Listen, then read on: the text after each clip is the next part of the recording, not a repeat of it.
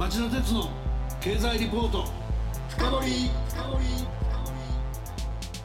皆さんこんばんは。番組アンカー経済ジャーナリストの町田鉄です。こんばんは。番組アシスタントの杉浦舞です。今夜も新型コロナ対策をして放送します。さて今夜の町田鉄の経済リポート深掘りの番組タイトルは？日本企業の生き残り策の勘どころ。ウクライナ危機の克服にはやっぱり DX が必要だです今夜のゲストの日本経済研究センターの小林達夫政策研究室長が先週ウクライナ侵攻の影響を織り込んだ中経済予測を公表したことを受けて、番組では前回標準シナリオでさえ2020年代半ばにゼロ成長に陥りかねないとかリスクシナリオではマイナス成長に転落しちゃうという厳しい予測の内容を小林さんに詳細に伺いました。はい。じゃあそういった中で我々はどういう戦略を立てて活路を見出せばいいんでしょうか。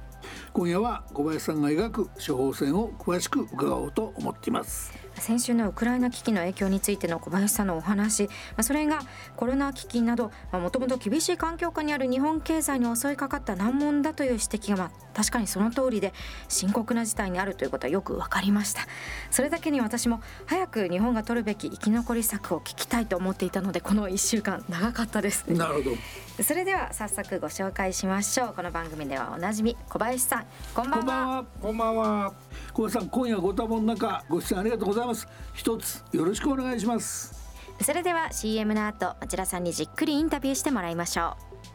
う。この番組はエネルギーを新しい時代へジェラーがお送りします。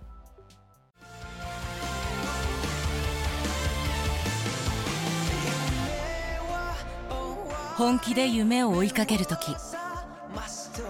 新しい一歩を踏み出す時大切なものを守りたい時誰も見たことがないものを作り出す時。自分の限界に挑む時。絶対できないと思って始める人はいない。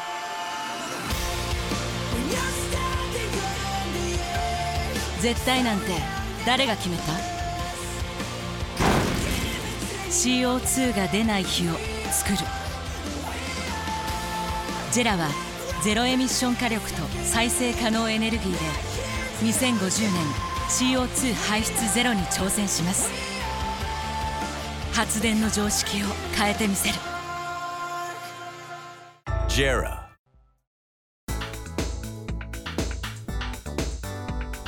町田鉄の経済リポート深掘それではまず小林さんのプロフィールをご紹介します小林さんは1989年に早稲田大学大学院理工学研究科の修士課程を修了。日本経済新聞社に入社されました。編集局の科学技術部産業部経済部などで新聞記者として活躍される傍ら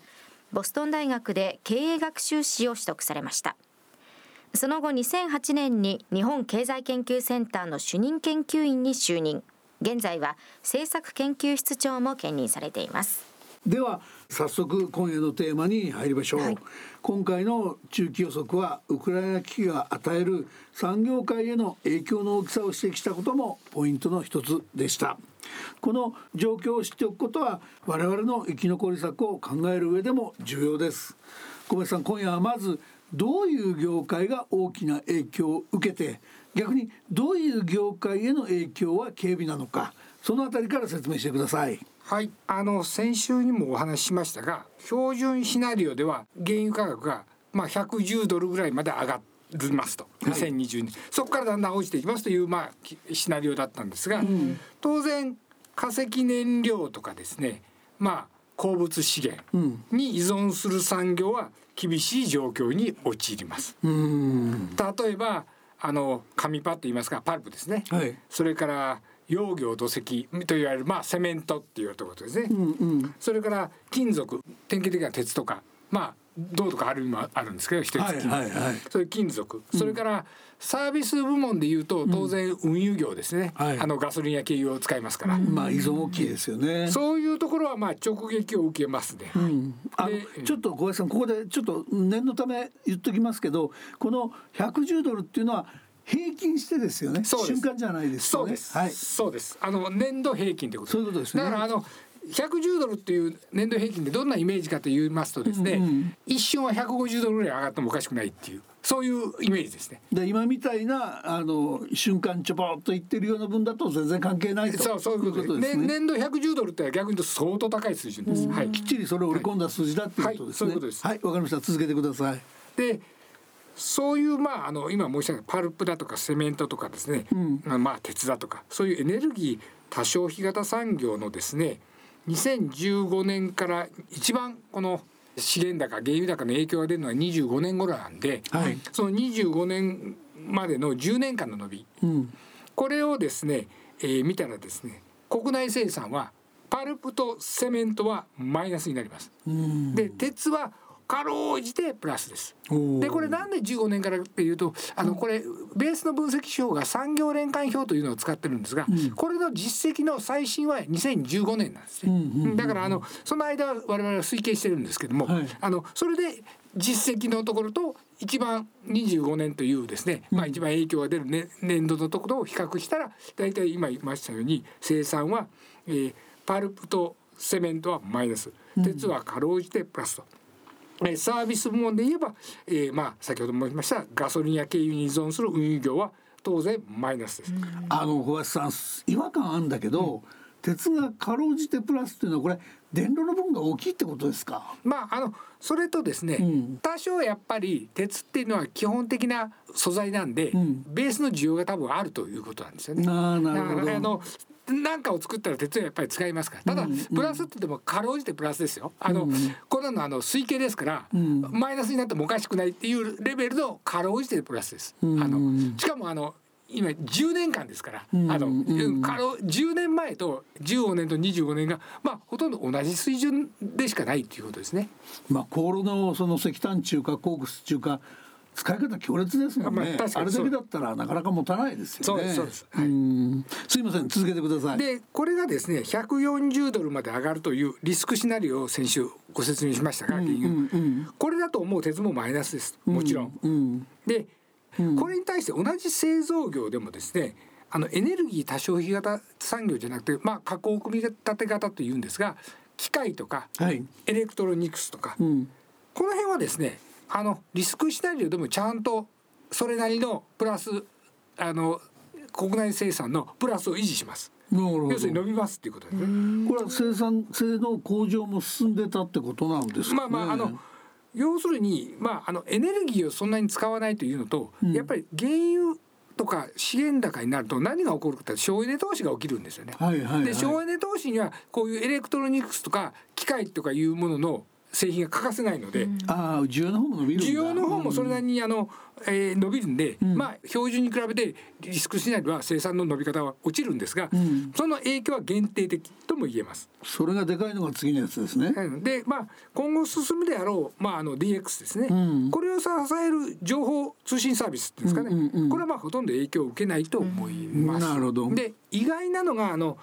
車なんですがはい。車はですねあの加工組み立て産業なんですがそもそも日本では若者の車離れとか言われてですね、うん。それからそもそも今車っていうのはもうあのグローバル企業なんで、ん。海外に拠点を移しちゃってるのでこれはあのマイナスになっちゃいます、ん。加工組み立ては、うんうん。というのはあのまああのざっくりした産業へのえー影響のイメージです。あの今のは製造業に着目したお話として聞いてると非常に分かりやすいんですけど、例えば車ってもはや単なる製造業じゃなくてそのケースなんてことは言われてますけど自動運転をやっていくとか、そのそういうことを考えるとものすごいソフト産業ですよね。そっちはどういう影響を考えておけばいいんですかね？ああの産業連関表っていうのはですね、はい愛知県にある某大手世界一の、まあ、自動車企業のですね杉浦さんの縁の深いね。ええあの、自動車の生産部門は自動車産業に入ってます。はい。ただし例えば自動運転のソフトを作ってるようなところは、はい実は情報通信サービスに入ってるんです。あだから会社の中で切切り分り分けてあるんです。だからこれまさに町田さんご指摘されたように某社が没落するというイメージじゃなくて、うん。情報通信サービス業に変わってますってイメージですね。なるほどなるほどなるほど。で逆にあのもっとひっくり返って言えば車一台売って儲けますってビジネスに固執してたら没落しますっていうイメージですね。はい。車をあの使ってもらうというサービスで多分生きていくんでしょうね。日本の自動車産業は。はい。なるほど。あと一言内需産業どうですかね？流通とか観光とか飲食とか。飲食とか観光っていうのはですね、うん。多分原油のこの話とは別にはい。コロナ禍からの回復がまだ25年で、あの十分じゃないので、うん。15年と比べるとマイナスになります。うん。で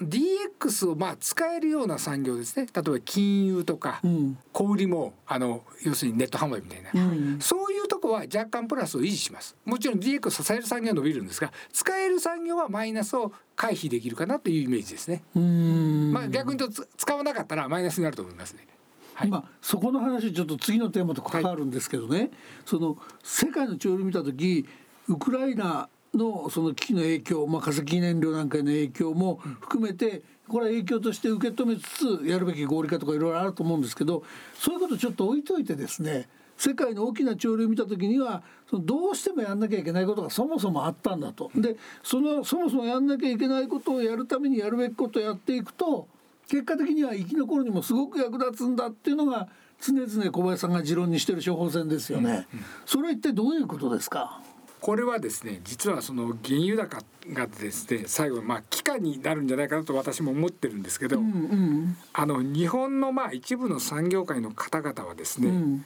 もう何が何でも反対している脱炭素社会を作るには不可欠な巨額の炭素税っ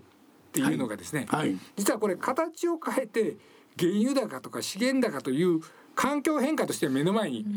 問題としてもうあの現実として現れちゃってる、税金で取らんでもコストで上がると。そう。いうことなんです。よ。うん。でまあ炭素税ならね私は炭素税賛成論じゃないですか、ん。税収をですね法人税のいや所得税の減税の財源にしたりですね社会保障の財源にしたりですねまあできるんですけど、うん。資源高っていうのは海外に富が流出することを示すので最悪とも言える問題ですねそこ。は決定的に違いますよね。はい、もう何が何でも実はこれは避けなきゃいけないあるいはあ流出のは避けられなくても最小限にしなきゃいけない富の流出は、という必要があると思うんですよね。うんでこれまではですねもう DX の加速も先週ちょっとも最後に申し上げましたが脱炭素もそうなんですけど、うん総論は賛成なんですよ。はい。でも各論は反対で全然なかなか進まなかったんですがこの2つはですね実はこの DX も脱炭素も町田さんがおっしゃったように今回の資源高に対して日本が主体的に取れる実は対策なんですよね。うんうんうん。例えばあの天然ガスとか原油を他のとこから買うと言ってもそれは相手がある話ですから、うんえその主体的じゃないわけですよね。でもこれは主体的に取れる対策なんですよね。だから買ってこれる予想を探すことももちろん大事だしやんなきゃいけないけどカバーしきれないに決まってんでいかに効率的に使うか、使う量を減らしていく、そこがポイントになってくるわけですよはいね。、私が期待してるのは内なる改革みたいなものには日本っていうのはもう反対反対が湧いて出てくるんですが、そういう反対する人たち、取材先にもいっぱいいますよ小林さん。うんざりするぐらい。いやいやあの、うんただ日本でやらざるを得ないと一回理解すると、んこれまた対策が急速に進むっていうのは歴史的にまあまあありますよね。うん、そうね。えーで我々のまあ試算でもですね DX の推進を加速したらですね成長の原動力がエネルギーとか資源の投入からまあ情報の投入に変わるから、うん、資源高の影響は軽減されるんですよね。うんうんうんでこれはあの先ほど申しましたエネルギー多消費型の、えー素材産業でも同じような傾向があります。うん、で DX を加速した社会っていうのは機械やまあエレクトロニクスは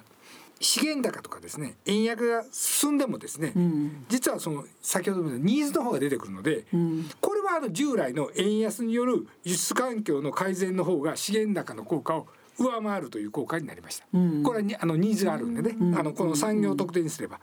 で DX の推進っていうのはまあそういうわけで実は資源高とか原油高への体制を根本的に高めるという効果があるわけですよね。うんうん、小林さんがおっしゃってることは筋通ってる正論だと思うし僕もそうすべきだとずっと思ってるんですけどだけどこれまでもそういうこと分かってたのに、まあ、これ海外とのは比較になりますけどアメリカや中国ヨーロッパ韓国の企業に比べて日本の企業の対応鈍かったですよね。でおそらく彼らはもっと頑張りますから、その差を本当に埋めていけるのか。うんその辺の処方箋も含めて今度こそ日本企業やるべきことをもう一回ちょっと念押し的に網羅していただいてもいいですかね。いや、えー、先ほどもちょっと言いましたが本当内なる改革には反対ばっかりあのするんですけど、うん、こんなこと言うと大げさだってリスナーの方に怒られちゃいますけど、うん、ペリーの来航以来ですねでもっと言えば白村港で敗戦以来ですね、うん、日本って外部ショックがあると突然変わるんですよね。うん、で私はそれに期待してるんですよね。で変わるとなると徳川幕府の幕藩体制から明治維新になったようにちょんまげから和装から全部打ち捨てて変われるぐらい変われる国だと思ってるんですよね。うんうん、だから DX を実は加速するっていうのは大げさだってこれも怒られるかもしれませんが、うん、そういう話だと思ってるんですよね、私は。あの今ある各企業の、えー、ビジネスモデルを根本的から問い直して、DX 社会に適用すると、うん、単なるあの今やってる作業をあのデジタル化するとかそういう話では多分ないと思ってるんですよね。うん、だからそういうことを考えるとまあ旧体以前の行政のやり方にですね DX を持ち込もうとしている政府にもですね、はい、それから AI 時代にまあ立ち遅れないかビクビクしている日本企業にもですね、うん、今回のウクライナ侵攻がもたらしたショックがですね覚悟を決める期間となっていただきたいなと思ってるんですよね。また、うん、なるべきだと思ってるんですよね。これだけど個人レベルでもねまあその我々より先輩方デジタルリテラシー IT リテラシーの問題に取り組んでもらわないとその戦果についていけませんよと、まあ、我々も一緒にあの練習するとか使い方を教えするとか協力しますけどそれは企業だけの問題じゃなくて個人レベルでもそういうリテラシー高めて DX にチャレンジしてもらう必要ありますよということもありますよね。あもちろんですあの私も来年日本経済新聞を定年迎えますけども、うん、多分こういう終身雇用的な雇用を維持できる維持してもらえるこういう企業社会の仕組みって多分 DX 社会では維持できないと思います。はい、今松田さんがおっしゃったように能力に応じて仕事に応じて雇用を見つける雇用を探す、企業の方もそうだし個人の方も。そういう時代になると何ができるかっていうのが重要になるのでそういう意味で私ビジネスモデルの変革と申し上げましたけどビジネスモデルが変われば当然個人のビヘイビアも大きく変わんなきゃいけないそういう時代がやってくる。多分能力のある人にとってはとってっても大会が待ってるってイメージだし能力がないとすんごい厳しい社会が待ってるっていうのが多分 DX 社会だと思います。小林さん今夜も貴重な話ありがとうございました。また近いうちに出演してお話を聞かせてください。よろしくお願いします。どうもありがとうございました。さて杉浦さん小林さんのお話どうでしたか？はい。ウクライナ危機で DX ですとか脱炭素の話というのは後退してしまっている印象ありますがこの有事の今だからこそ推し進めるべきというのがよくわかりました。やっぱりまずは意識の改革でしょうかね、うん、まさにそういうことですよね、リスナーの皆さんはどうお感じになったでしょうか？来週はアメリカ本土を射程に捉えるミサイルを発射。脅威を増す北朝鮮問題を考える。と題して町田さんが日本経済研究センターの伊集院敦首席研究員にインタビューします。それでは来週も金曜夕方4時からの町田鉄の経済ニュースカウントダウンからスタートする3つの番組でお耳にかかりましょう。それでは皆さんまた来週。この番組はエネルギーを新しい時代へジェラがお送りしました。